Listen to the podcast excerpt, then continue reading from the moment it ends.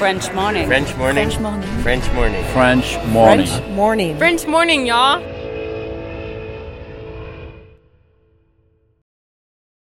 Cet épisode a reçu le soutien de la CFE. La CFE, vous connaissez? C'est la Caisse des Français de l'étranger et il s'agit d'une caisse de sécurité sociale créée en 78 pour les Français résidant hors de France. Maladie, maternité, accident du travail ou encore retraite. La CFE permet aux Français de l'étranger de continuer de bénéficier de la même protection sociale qu'en France, à l'étranger. Pour en profiter, il vous suffit d'adhérer à la CFE, peu importe votre situation, peu importe le pays dans lequel vous vivez ou dans lequel vous vous rendez, et bien entendu, peu importe la pathologie ou les circonstances, catastrophes naturelles, faits de guerre, etc. Grâce à la CFE, vous pouvez vous détendre. La Caisse des Français de l'étranger assure la continuité avec le système français de sécurité sociale lors de votre départ de France, mais aussi lors de votre retour d'expatriation, ou encore grâce à la prise en charge des frais de santé pendant vos prochaines vacances en France. Pour en savoir plus, direction cfe.fr.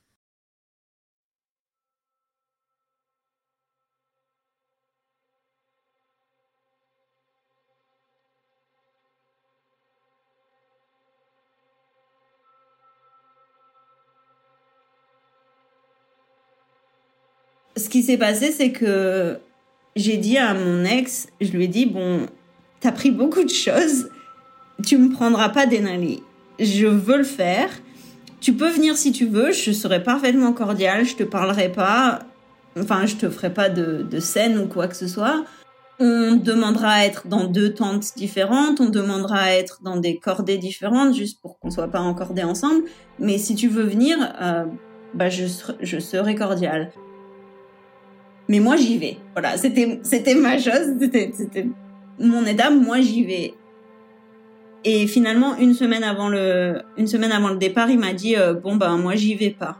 Sur le coup c'est pareil, ça m'a c'était dur parce que on était mariés très très jeunes, euh, on était ensemble depuis 12 ans et moi j'avais jamais vraiment rien fait toute seule. Le fait qu'il me dise j'y vais pas, en fait au fond de ma tête je me disais quand même bah il y aura quelqu'un que je connais. Donc ça sera quand même plus facile. rassurant. Hmm. C'est ça, c'était très rassurant de, de me dire je vais faire cette chose, mais je vais la faire avec quelqu'un, bon, même si on n'est pas, n'a pas la meilleure relation du monde à ce moment-là, avec quelqu'un que je connais et qui quand même, euh, si quelque chose arrive, sera là pour moi.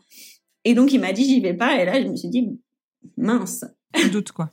est-ce que j'y vais? Et bon, euh, j'y suis allée et ça a été me- la meilleure chose qui pouvait m'arriver parce que pendant 18 jours, j'avais pas internet, j'avais pas de téléphone, j'avais Ah oui. rien du tout et Une c'était vraie juste- coupure de lui. C'est ça, une vraie coupure de tout.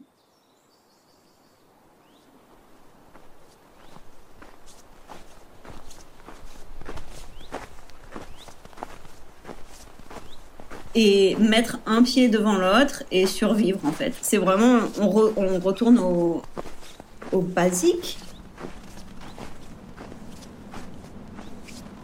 Retourne à l'essentiel et euh, il faut prendre soin de soi, il faut juste marcher. Et c'est bête à dire, mais en fait, on, on est avec, on est avec ses pensées en fait, et on marche, et puis ça aide à un petit peu euh, les, les accepter en fait.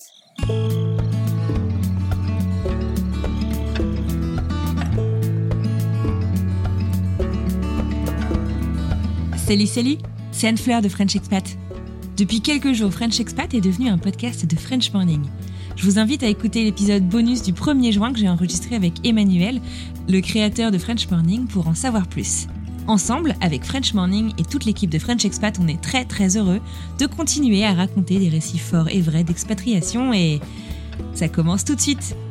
Lundi dernier, je vous invitais à découvrir l'histoire de Julie, qui était arrivée il y a presque dix ans euh, aux États-Unis, alors qu'elle n'en avait pas particulièrement envie, et qui, quelques années plus tard, se retrouvait à divorcer en expatriation. Dans l'épisode, on évoquait une randonnée très particulière, une randonnée de trois semaines sur l'un des plus hauts sommets du monde, à Denali, en Alaska, qui l'avait aidée à se retrouver et à définir vraiment où elle voulait aller dans le futur. Mais on n'avait pas vraiment le temps de rentrer dans le détail de ce voyage, de ce voyage aussi bien euh, à la découverte d'elle-même que littéralement en haut, presque au sommet du monde. Alors bien sûr, vous me connaissez, je reste complètement passionnée de voyage et d'exploration et même d'aventure. Alors aujourd'hui, je vous propose eh ben, d'écouter l'histoire de la montée, de la randonnée qui a amené Julie au sommet du monde, en haut de Denali, au fin fond de l'Alaska. C'est un récit d'aventure, c'est un récit, même si j'aime pas trop ce mot parce que je le trouve utilisé à tort et à travers, un récit terriblement inspirant. Je vous souhaite un bon moment d'évasion et une très belle écoute.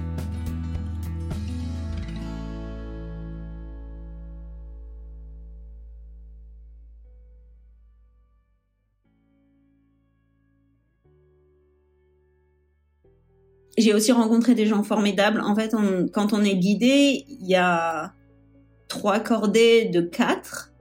Et donc là, on était 11, euh, on était censé être 12, puis on, est passé à 11. Et j'ai rencontré vraiment des gens formidables. Et il y a eu une camaraderie. Une camaraderie. C'est ça, une camaraderie tous les soirs euh, au moment du repas où on était tous ensemble dans une tente et on discutait et puis on parlait de, bah, de nos expériences, on parlait de qui on était un petit peu et ça a vraiment permis de nous ressourcer en fait.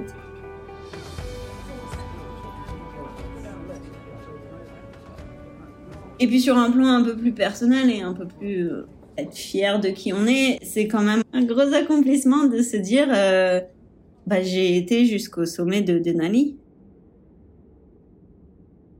et donc pour moi, ça m'a reboosté personnellement en me disant, bah finalement, peut-être que euh, j'ai de la valeur en fait. Parce que quand on... T'as aidé avec ton amour propre, c'est ça, confiance en exactement. Confiance pour la confiance en soi, ça a été extrêmement euh, important. Important, merci. Valuable. C'est ça, c'est exactement ça. Je, je, cherchais le mot français de valuable. ça m'a apporté énormément personnellement en fait. en, en gros, ils disent que chaque année, il y a 12% de femmes seulement qui euh, s'enregistrent, donc qui obtiennent un permis pour grimper Denali. Et 50%, en fait, hommes et femmes confondus, il y a seulement 50% de personnes qui arrivent au sommet. Waouh Avec un guide, c'est un petit peu plus facile, mais, mais quand même, ça reste quelque chose que très peu de personnes font. Et donc, pour moi, en fait, finalement, à chaque fois que j'avais à chaque fois que j'avais quelque chose d'un petit peu difficile dans ma vie, finalement, je me disais, non mais attends, t'as grimpé Denali, ça, ça va aller, tu vas y arriver, tu peux le faire. T'as fait plusieurs. Mm. C'est ça.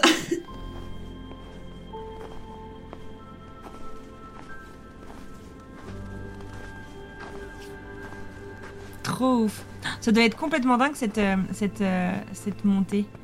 C'est magique. J'ai regardé, c'est rigolo, il y a genre 10 jours, pour la deuxième fois, le film. Euh, alors, c'est très très amateur, hein, du coup, c'est euh, The Climb. Euh, oui, l'ascension. Oui, ça, avec le, un, mec, donc en gros, qui promet enfin, il sait plus comment prouver son amour, en gros, son amour de jeunesse. Et puis il dit, écoute, de toute manière, pour toi, je monterai l'Everest. Et, euh, et, il donne plus de nouvelles. Et effectivement, en fait, il part monter l'Everest. Et c'est une histoire vraie, ce qui est complètement ouf. On voit sa montée, on voit les doutes, on voit les trucs. C'est un peu similaire ou ça a rien à voir euh, ce que tu as vécu? Euh, c'est similaire et pas similaire à la fois. Alors euh, pour Denali, en fait, il n'y a pas de il n'y a pas de trek comme il y a euh, quand on veut faire l'Everest. Donc l'Everest, il y a un peu un trek dans les montagnes. En fait, on, on atterrit sur une piste en neige et il nous dépose sur la piste en neige et on est sur la neige dès le départ. C'est parti, quoi. Ah, c'est parti. Ah, donc c'est vraiment 18 jours dans la neige, quoi, que t'as fait. c'est ça. 18 jours dans la neige. Donc, comme je disais, il n'y a pas de porteur, donc on porte tout. Euh, ils ont fait énormément de travail pour euh, que on, pour le, les déchets en fait. Et donc quand on y va guider, je sais pas si les gens veulent ce genre de détails, mais quand on y va guider, on doit porter tous les déchets, y compris les déchets humains. Hmm. Les toilettes quoi. C'est ça, donc les toilettes. Donc en fait, on a tout porté pendant 18 jours. Il n'y a, pas, il y a pas de douche non plus où il y a. Je sais que, bon, à l'Everest, c'est pareil. Quand, une fois qu'on est passé au base camp, c'est le même genre, je pense, d'environnement. mais toute cette partie avant, dans les montagnes, dans les. Euh, oui, où il y a des petits. C'est presque des mini-villages. Euh, c'est ça. Dans la, dans la montagne. C'est difficile de comparer, je pense. Et puis, j'ai jamais été, euh, en fait, en Himalaya. C'est un, un, rêve. J'aimerais beaucoup y aller, mais j'y suis jamais allée. donc, c'est dur de comparer. Mais je sais que nous, c'est dès qu'on est hors de l'avion, c'est dans la neige. C'est parti. Euh, ouais. C'est ça, c'est parti.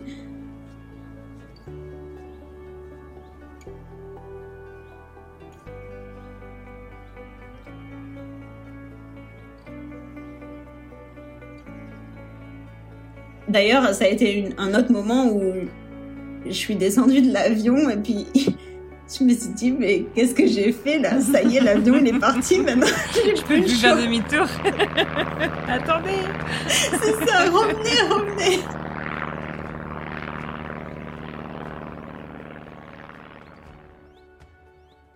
vous, vous ramassez justement absolument tout, en fait, euh, ce que, enfin, tout ce que vous amenez euh, repart avec vous. L'Everest, il y a beaucoup, beaucoup justement d'articles alarmants qui sortent pour euh, montrer que c'est devenu un dépotoir, quoi, le, chemin, parce que c'est un, une montagne tellement populaire finalement, alors que c'est c'est un peu fou parce que c'est pas accessible à tout le monde, quoi, rien que physiquement.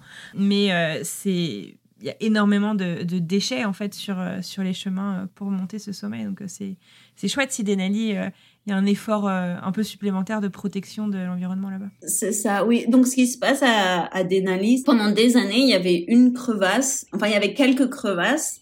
La plus connue est au camp de 14 000 pieds. Donc je suis désolée, j'ai pris l'habitude de penser en pieds. En fait, les gens jetaient tout dans cette crevasse et dans, dans ces petites crevasses le, euh, le long du, de la montée. Et en fait, ils se sont rendus compte que finalement, euh, les eaux les, des rivières qui venaient de Denali étaient très polluées et avaient énormément de déchets humains euh, et de bactéries en fait euh, humaines. Et donc, ils ont pris ces étapes pour euh, pour essayer de diminuer euh, les déchets. Et donc, la première étape, c'est d'essayer de voir si pour les clients qui sont guidés, ça marche de porter tout en fait. Et puis, euh, ils espèrent que dans quelques années, ça sera pour tout le monde, y compris les gens qui vont euh, d'eux-mêmes. Ouais. Donc, c'est une première étape. Pour l'instant, ils ont plus que la crevasse à 14 000 pieds dans lesquelles les gens qui y vont d'eux-mêmes peuvent jeter leurs déchets. Les, les, gens qui vont guider n'ont pas le droit d'utiliser cette crevasse. Et c'est peut-être con ma question, mais pourquoi il y a une différence entre les gens guidés et non guidés? Quand on y va guider, c'est un petit peu plus facile parce que on porte le matériel, on porte l'équipement, on porte ce qui est apporté, mais les guides ont quand même euh, du matériel en plus. Et je sais que moi, quand on est arrivé au camp de base de euh, 11 000 pieds, en fait, ce qui s'est passé, c'est que je m'étais euh, entaillé la main le jour avant le départ, donc je me suis coupé le coupé une partie de, de la main, et donc j'ai dû, ils ont dû m'amener euh, à l'hôpital et j'ai dû avoir quatre points de, suture. En fait, quand on arrivé au camp de 11 000 pieds, ce qui se passe, c'est que normalement, il faut euh, pelleter pour euh, aplanir, aplanir les, les, plateformes sur lesquelles on va mettre les tentes et tout ça. Et moi, ils voulaient pas que j'aide à pelleter à cause de ma blessure à la main. Ils m'ont dit, non, on prend pas le risque que, tes points de suture éclatent. Et. Donc en fait, ce qui s'est passé, c'est qu'ils m'ont dit, par contre, si tu veux aider, euh, est-ce que tu peux aller attraper le sac du guide qui était, qui l'avait déposé un petit peu en dessous? Et je sais pas, il y avait peut-être 200 mètres à parcourir ou enfin c'était pas grand chose comme distance. Et moi j'ai voulu bien faire et je voulais aider. Donc j'ai attrapé le sac du guide et j'ai aussi attrapé son traîneau. Et en fait j'ai failli tomber à la renverse parce que c'était tellement lourd. Sérieux? C'était c'était probablement je sais pas peut-être une fois et demie plus lourd que mon sac à moi et mon traîneau en fait et donc j'ai péniblement fait le chemin les 100 ou 200 mètres qui me séparaient de d'eux et ils m'ont tous regardé et ils m'ont dit non, non, mais on voulait juste que tu attrapes le sac. et moi j'étais là et je disais, bah, je sais pas, il y avait le traîneau donc j'ai tout attrapé. Ouais. Mais donc le fait d'être guidé, ça, on a quand même moins de, de choses à porter. On a aussi moins de responsabilités parce que quand on y va tout seul, ben, on prend toutes les décisions soi-même, on n'a personne sur, le, sur lequel compter. Et donc, il commence par petites étapes pour euh, voir si ça marche Évaluer dans un le contexte. Niveau de tout le monde aussi. C'est euh. ça, un, un, petit peu plus facile et puis ensuite l'adapter pour tout le monde si ça marche.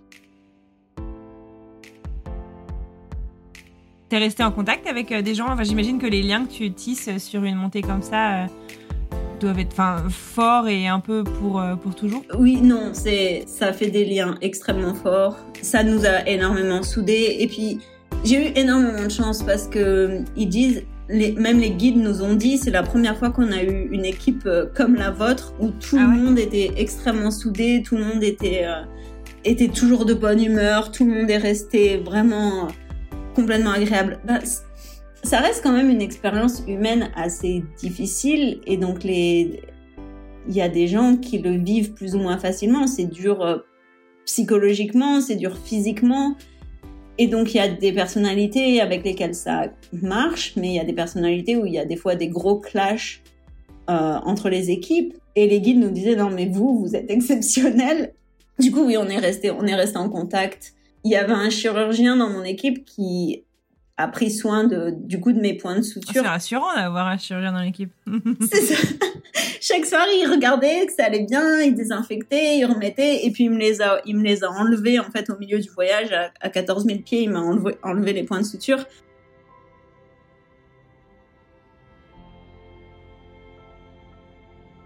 Est-ce que tu peux me raconter euh, le jour de la montée, le jour de la dernière montée, Le jour du sommet. Ouais, le jour du sommet, voilà. Le jour du sommet, en fait, on part, on part de, de 5181 mètres. Et donc, il nous reste euh, en gros 1000 mètres euh, à faire. Et ça paraît pas beaucoup, mais en fait, c'est long. Oh, puis t'es haut aussi, j'imagine que l'oxygène, t'en as pas autant. euh, Enfin, c'est, tu marches doucement. C'est ça. Et t'as deux semaines de marche dans les pattes aussi, ou une semaine? Voilà, on a, oui, à ce moment-là, on a 13 jours. On a, je crois qu'on a été au sommet jour numéro 14, si je me souviens bien. D'habitude, quand on grimpe des montagnes, on part toujours très tôt le matin ou très tard dans la nuit en fonction de comment on voit. Donc, on part toujours euh, autour de minuit, 2 heures du matin. Mhm. De, Denali, c'est un petit peu particulier parce que comme il fait extrêmement froid, euh, on part à 8-9 heures du matin, sinon il fait trop froid en fait. Quand tu dis qu'il fait trop froid, il fait froid comment? Encore une fois, on a eu énormément de chance. C'est descendu jusqu'à moins 30, moins 35. Oh, Et tu dors en tente? Oui, J'imagine que t'as un équipement spécial, mais quand même. il y a un équipement spécial, oui. Aller faire pipi par moins 30, ça doit être un peu dur. Quoi. Voilà, alors les garçons ont extrêmement de chance. Ils peuvent faire dans la tente. Ils sont équipés pour, pour pouvoir faire dans la tente. Pour les filles, et ça explique peut-être pourquoi il y a, il y a tellement peu de filles qui grimpent Denali, mais pour les filles, il y a des choses qu'on peut utiliser pour faire dans la tente ou pour faire euh, pour euh, un petit peu plus comme comme les garçons. Ouais. Euh, moi, j'ai essayé avant le départ dans ma douche et ça s'est pas très bien passé du tout. Donc j'ai décidé dès le départ que il fera froid, mais tant pis, je Ouais. sortirai et j'irai euh, Ah. En fait, Denali, on part avec un pantalon et donc moi je me suis dit si je fais pipi sur mon pantalon, Ouais, après, il faut J'en ai qu'un, donc donc je ne veux pas prendre le risque. Donc oui, chaque nuit, en fait, il y a une il y a une tente à part dans laquelle on fait nos besoins. Euh, et donc euh, en fait, il y a un seau pour euh, les besoins solides. Et puis les garçons font dans des bouteilles ou en fonction de, de comment. Et puis moi, j'avais mon mon petit coin à part dans cette tente pour faire mes besoins liquides en fait. Waouh. C'est le côté glamour de la rando. Voilà, c'est ça, c'est ça. Ça explique peut-être pourquoi les femmes sont d'habitude un petit peu moins enclines à participer à Ouais. cette randonnée. Pour être honnête, j'y avais pas vraiment pensé avant le départ. C'est une fois Ouais. sur place, je me suis dit ah bon, bah, bah, c'est comme ça Peut-être qu'il vaut mieux pas. Peut-être qu'il vaut mieux pas. hein. y penser trop avant. c'est ça, je pense, je pense. Le truc aussi, c'est qu'on veut, on doit boire beaucoup parce qu'on veut être hydraté, éviter les maux de tête, et, etc. D'habitude, je me lève jamais la nuit. Ouais. À partir du moment où je dors, je dors et puis le, et puis au matin. Et là, en fait, je me suis retrouvée deux, trois fois par nuit à me lever à deux heures du matin, à sortir de ma tente. Et parce qu'il faut mettre des, il faut s'habiller un peu parce qu'il fait Bah froid, oui, sinon. ouais, bah bien sûr. Marcher jusqu'à l'autre tente. Oh, la vache. Oui, on parlait du sommet. Oui, revenons-en à, des contenus très inspirants. Donc on, part autour de 8-9 heures du matin peut-être. Les deux premières heures sont assez dures. C'est euh, un des moments les plus durs en fait. Euh, c'est assez raide. Quand on y va, il y a des systèmes pour un peu se protéger. Donc en fait, on, on met la corde dans un mousqueton et puis euh, celui qui est après dans la dans la cordée enlève la corde du mousqueton et remet la corde dans le mousqueton pour pouvoir pa- passer son nœud. Et Mhm. en fait, la petite histoire, c'est que euh, à chaque fois, en fait, je me disais, les hôtes de la cordée, ils font ce changement tellement vite. Pourquoi est-ce qu'ils s'arrêtent pas plus et prennent un peu plus de temps pour qu'on puisse respirer? Parce que quand même, j'arrive pas à respirer. Et puis en fait, au retour, quand je leur ai parlé, je leur ai dit, mais pourquoi vous, all- vous alliez aussi vite? Pourquoi vous preniez Mhm. pas plus de temps? Et ils m'ont tous regardé, ils m'ont fait, non, mais euh, toi, mais t'allais super vite, quoi. À chaque fois, moi, je me disais, pourquoi tu prenais pas plus de temps Donc, vous vous mettiez la pression mutuellement. Euh... Tout le monde voulait que les autres soient plus longs, en fait. Mais...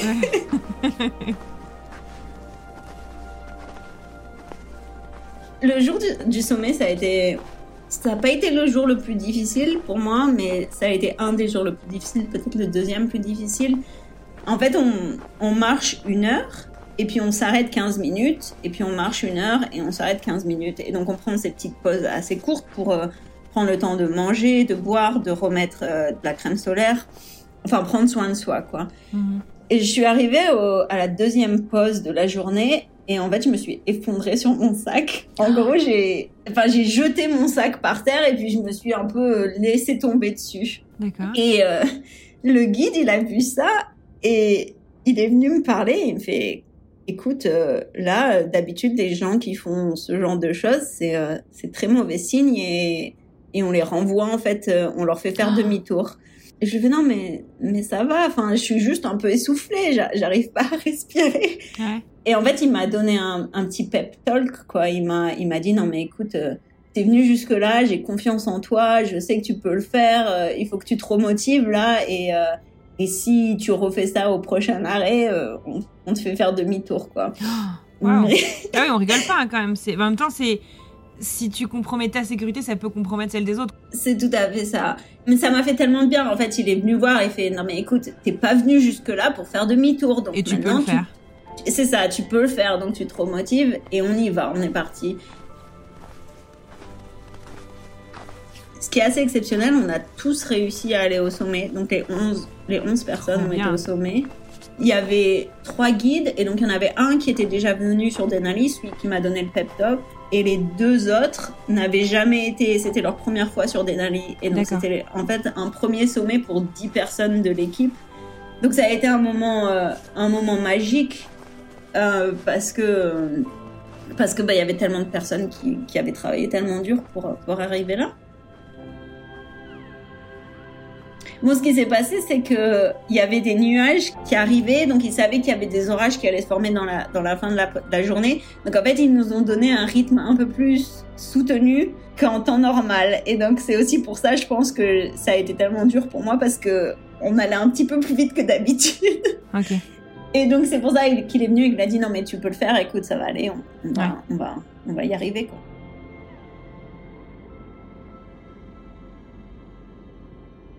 On peut pas tout avoir, donc on a eu 20 minutes au sommet, ce qui est assez exceptionnel. Il faisait moins 20, mais il y avait pas de vent et il faisait ensoleillé. Et donc c'est ce que j'ai appris en, depuis que je suis en Alaska. En fait, il peut faire moins 20 degrés, mais s'il y a du soleil en mars, avril ou mai, on a l'impression qu'il fait euh, qui fait 20 degrés.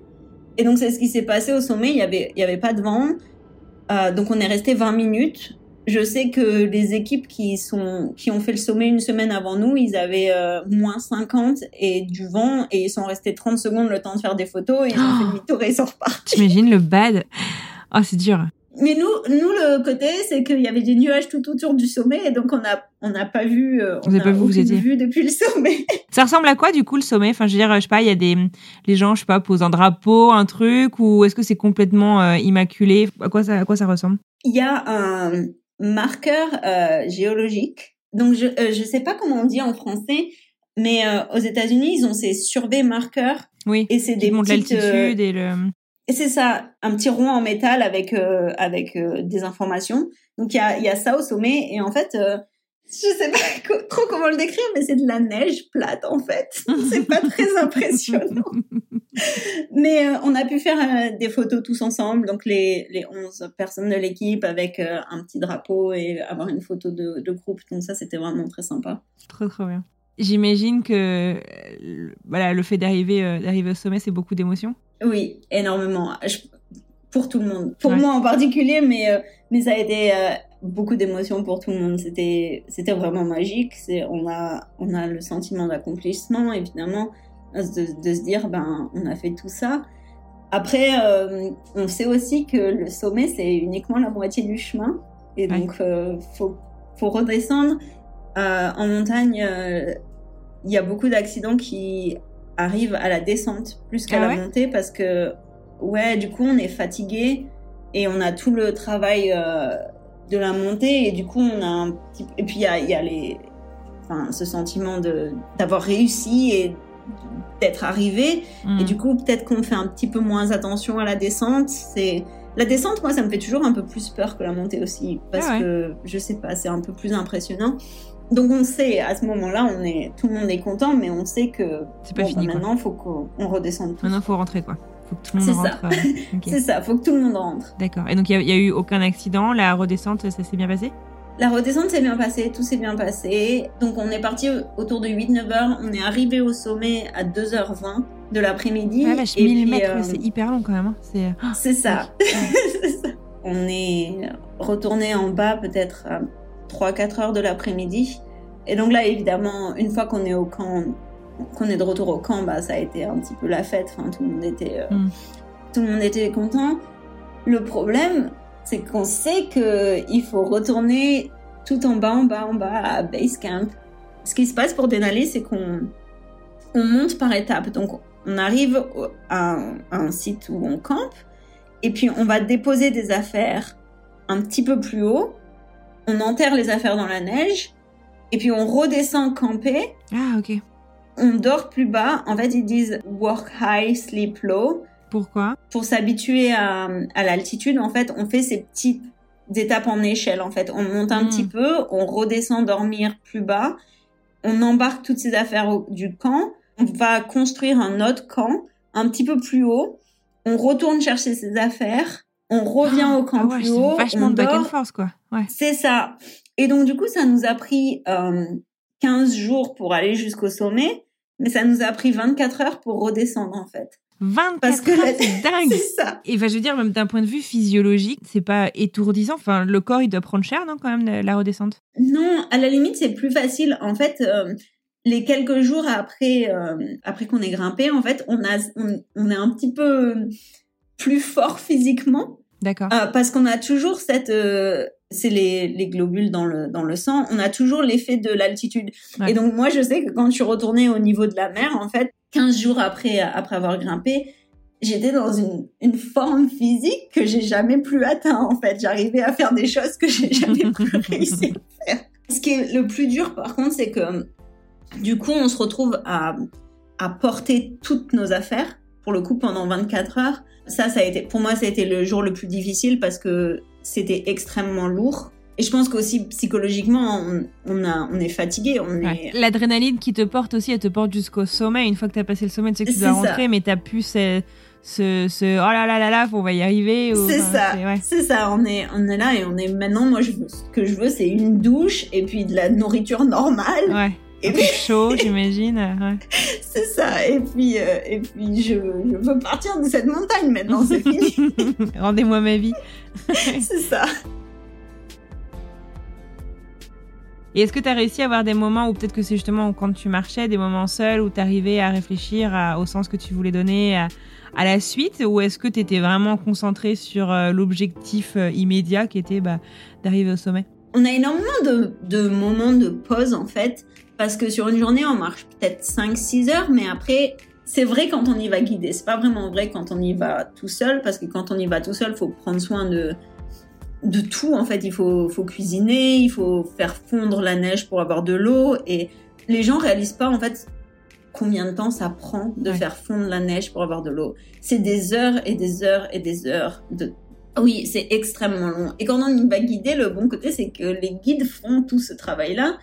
Et donc, euh, du coup, les clients ont des temps de latence où on peut se reposer, on peut lire, on peut euh, profiter de la vue. Mhm. Et donc, oui, pendant ces moments-là, c'est vrai que je sais pas si je réfléchissais tellement à- au sens que je voulais donner à ma vie, mais j'y pensais. C'était toujours un peu dans le coin de ma tête de me dire euh, maintenant quoi? T'as eu des gros moments de doute où euh, tu t'es dit, euh, Pff, franchement, j'y arriverai pas demi-tour? Oui. Je mentirais si je disais que j'avais pas eu de moment de doute. Je, je doute tout le temps, de toute façon. D'une manière générale, c'est ma personnalité. Je doute tout le temps. J'ai pas vraiment confiance en moi. Je me dis toujours que je vais pas y arriver.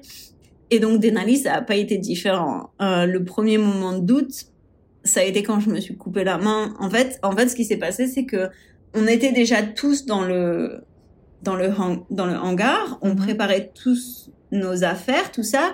Quand on y va guider, ce qui se passe, c'est que on se rencontre à Anchorage, donc toute l'équipe se rencontre à Anchorage, et Mhm. puis ils nous conduisent à Talkeetna. Donc Talkeetna, c'est une petite ville en Alaska d'où tous les vols euh, partent. C'est loin de Anchorage? C'est une heure et demie d'Anchorage, une heure et demie, deux heures peut-être. Les distances maintenant, c'est dans ma tête, c'est oh c'est juste à côté, hein, c'est bon, c'est pas très loin. Mais ils nous mettent dans un hangar et ils nous disent bon bah maintenant vous videz vos sacs et vous nous montrez tout ce que tout l'équipement que vous avez juste pour être sûr que vous avez tout ce qu'il vous faut en fait. Et si jamais il nous manque quelque chose, on peut acheter euh, à. Donc Ça, c'est quand même un grand luxe d'avoir un guide, du coup. Enfin, c'est c'est vachement rassurant de se dire qu'il y a quelqu'un qui vérifie tout ça. Extrêmement rassurant, oui. Et puis c'est extrêmement rassurant de se dire bon bah ils prendront soin de la météo et puis Mhm. on n'aura pas à se à se poser de questions quoi. Ouais. Maintenant que je l'ai fait une fois, si j'y retournais, ça serait sans guide. Parce que tu as bien compris comment ils font ça. Parce que oui, et puis parce que j'ai plus d'expérience et puis parce que j'ai passé un petit peu de temps en Alaska maintenant et j'ai rencontré des gens Mhm. différents. Enfin, mais euh, mais pour la première fois, ça a été extrêmement rassurant. Mais donc j'étais dans ce dans ce hangar, je vidais mes affaires et j'ai fait quelque chose de vraiment stupide, ce qui est un petit peu mes habitudes. Je suis assez maladroite. Et en fait, j'avais mon couteau et j'essayais de couper des zip ties. Je sais pas si le mot en, en Ah oui, les, les trucs de plastique dur là qui tiennent, ça. genre les fils, les choses comme ça là. C'est ça, mes bâtons de randonnée étaient neufs et ils étaient attachés par ces petites choses en plastique dur. Et donc j'ai attrapé le couteau et je voulais les couper ce petit, ce petit truc en Ah, plastique. c'est comme et ça que tu fait, entaillé la main? C'est ça. Je me suis entaillée entre l'index et le pouce en fait.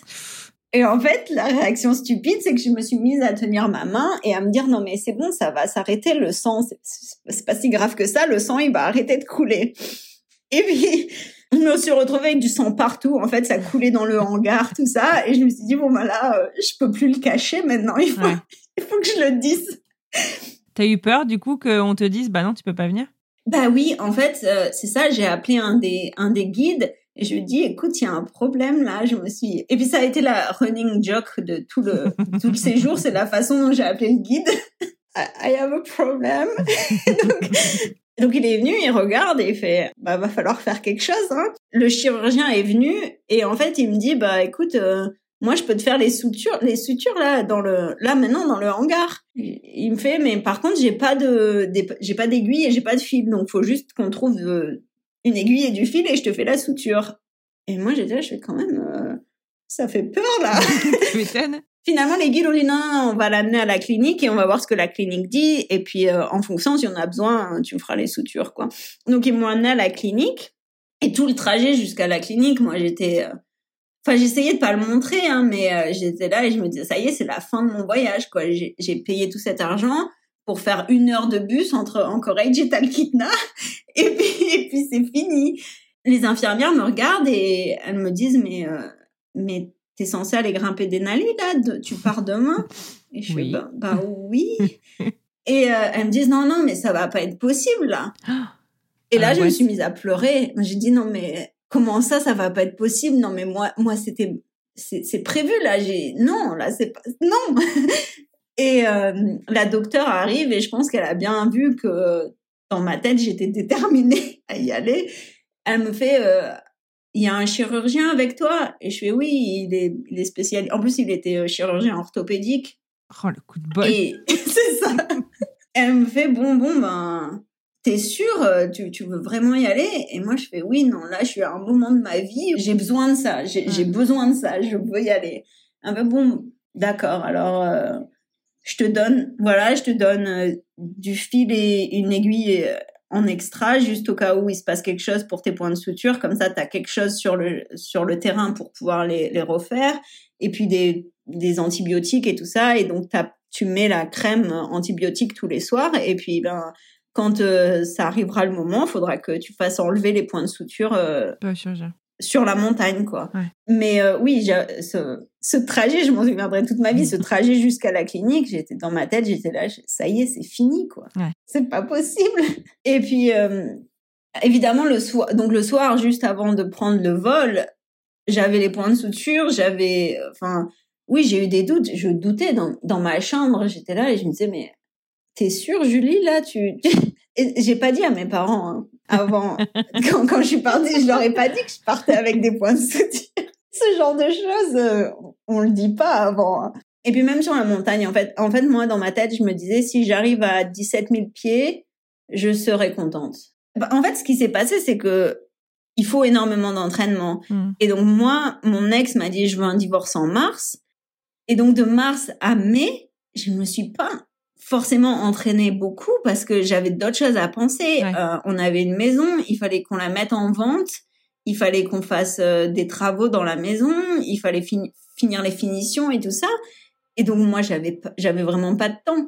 Je devais faire face à tout ce qui arrivait. Je me suis vraiment pas entraînée suffisamment et donc je suis partie là-bas en sachant que oui, j'avais pas forcément suffisamment d'entraînement pour aller jusqu'au sommet, mais d'un autre côté, euh, je fais un peu toujours ça. Je me dis bon ben j'y vais et puis on verra quoi, on verra.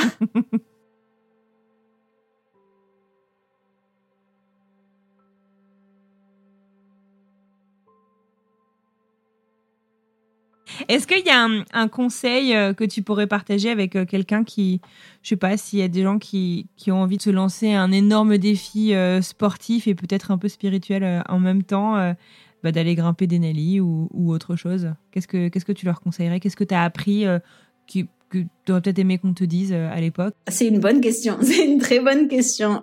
J'avoue que moi, je me suis jamais vraiment posé cette question et je pense que c'est une partie de ma personnalité. Je me dis toujours, allez, on fonce, on fonce et puis et puis on verra. Essayer de s'entraîner un petit peu plus que que moi, ça vaut ça vaut le coup de de s'entraîner parce que je pense qu'on souffre un petit peu moins sur la montagne si on s'est entraîné suffisamment. Et quand tu parles d'entraînement, tu faisais, enfin donc j'ai compris que les deux derniers mois tu en faisais moins, mais autrement tu faisais quoi comme type d'entraînement euh, avant ça? J'allais au travail en vélo en fait. Ouais. Je faisais tout à vélo. Ça a été mon gros entraînement en fait de, de tout faire à vélo et de plus utiliser ma voiture. Et Boise, ça se prête particulièrement à ça. C'est assez euh, bike friendly. Donc je faisais ça. Je faisais un petit peu de d'escalade aussi pour essayer de Ouais. muscler un petit peu. Et puis euh, j'avoue que j'avais pas un, un très bon programme d'entraînement. Honnêtement, je pense que s'il y a des spécialistes qui m'écoutent, ils vont dire euh, non mais t'as fait n'importe quoi. Allez, je faisais beaucoup de randonnées, énormément de randonnées et énormément de randonnées avec euh, des sacs à dos assez lourds. En Mhm. fait, c'est, on peut pas vraiment se préparer au poids du sac à dos, mais plus on en porte et plus Ouais. on prend l'habitude. Essayez de commencer par des petits, des petits week-end camping avec des sacs euh, 15, 20 kilos et puis monter petit à petit, petit à petit parce que je crois que mon sac il faisait 80 pounds et mon traîneau il en faisait 40. La vache. Donc ça faisait 120 pounds au, au total. Il n'y a rien vraiment qui peut, qui peut nous préparer. Le deuxième ou troisième jour, j'avais des, j'avais sur les hanches, en fait, j'avais des boules qui, de, la, taille d'un œuf à peu près. J'ai vu ça et j'ai commencé à paniquer. Enfin, pas paniquer, mais je me suis dit, mince, est-ce qu'il y a un truc que je sais pas faire? Et en fait, j'ai été voir le guide et je leur dis, écoute, euh, j'ai ça, euh, c'est normal. Il a levé son t-shirt et il m'a montré sa hanche. Et en fait, la sienne, elle faisait deux fois la mienne. Et il disait, oui, non, c'est normal. En fait, faut juste. euh, C'est quoi C'est les sangles du sac à dos euh, qui. C'est le sac à dos, en fait, qui frotte. Et avec le traîneau derrière, en fait, c'est tout qui frotte sur les hanches. Et du coup, Ah ça fait des inflammations. Oh, Waouh. Mais je- Incroyable. oui, je pense qu'on peut pas vraiment se, se préparer à ça. Je pense Ouais. que, enfin oui, on peut faire, on peut courir, on peut, on peut faire de la musculation, on peut faire tout ce genre de choses, mais à partir d'un, moment- enfin, faut aussi y aller, je pense. Si on a envie de le faire, faut pas attendre, faut pas se dire oh il y aura un, un meilleur moment pour le faire ou c'est pas la bonne année. Je pense, je pense qu'il faut vraiment y aller si on, si c'est quelque chose qu'on a vraiment envie de faire, Ouais. ça vaut le coup. C'est une expérience exceptionnelle. Honnêtement, je- si je pouvais y retourner, je, j'y retournerais demain. J'en garde des souvenirs absolument magiques. Ouais, t'as l'air, c'est trop bien. Qu'est-ce que cet épisode euh, sur Denali t'a appris sur toi? Ça m'a appris à avoir beaucoup plus confiance en moi. Ça m'a appris euh, que si j'avais envie de quelque chose, j'allais me donner les moyens d'y arriver. Ça m'a appris que j'étais beaucoup plus résistante que ce que je ne le pensais. Ouais. Ça m'a aussi appris que j'étais beaucoup plus sociale que ce que je ne le pensais. J'ai toujours eu cette image de moi euh, d'être une personne réservée, d'être une personne qui va pas beaucoup vers les autres. Et en fait, euh, ça m'a appris que non, euh, en fait, j'aimais bien le contact humain et j'aimais bien rencontrer les gens et faire leur connaissance et apprendre leurs histoires, en fait. En fait, il t'a plutôt rendu service, hein, ton, ton ex, à pas venir. Oui, je le remercie énormément pour ça. Je dis pas qu'il m'a rendu service de, de divorcer, hein, parce que c'est une expérience. Ouais, c'est douloureux. Toujours difficile. Mais le fait qu'il ne soit pas venu sur Denali, euh, oui, je, le remercierai jamais assez pour ça, parce que ça aurait pas du tout été la même expérience. Ça, aurait été... Du coup, ça a été ton expérience, c'est pas. C'est ça. C'est ça. Pas par et, rapport à Et du coup, ça m'a donné tout, tout ce dont j'avais besoin, en fait.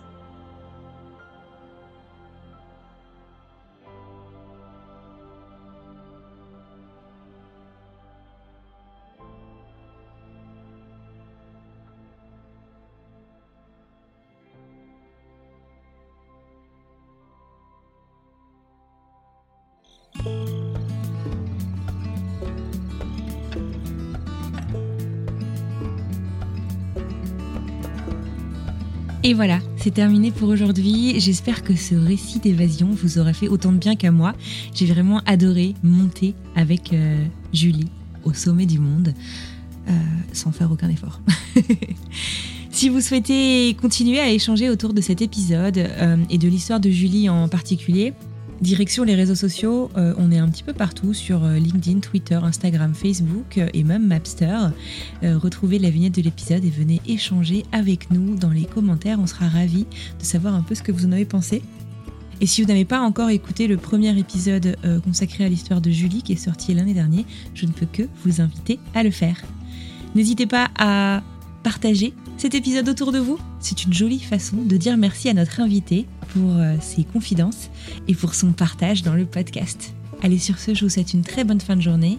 Encore merci à vous d'être là chaque semaine pour nos épisodes. Et je vous dis à dans quelques jours pour une nouvelle histoire.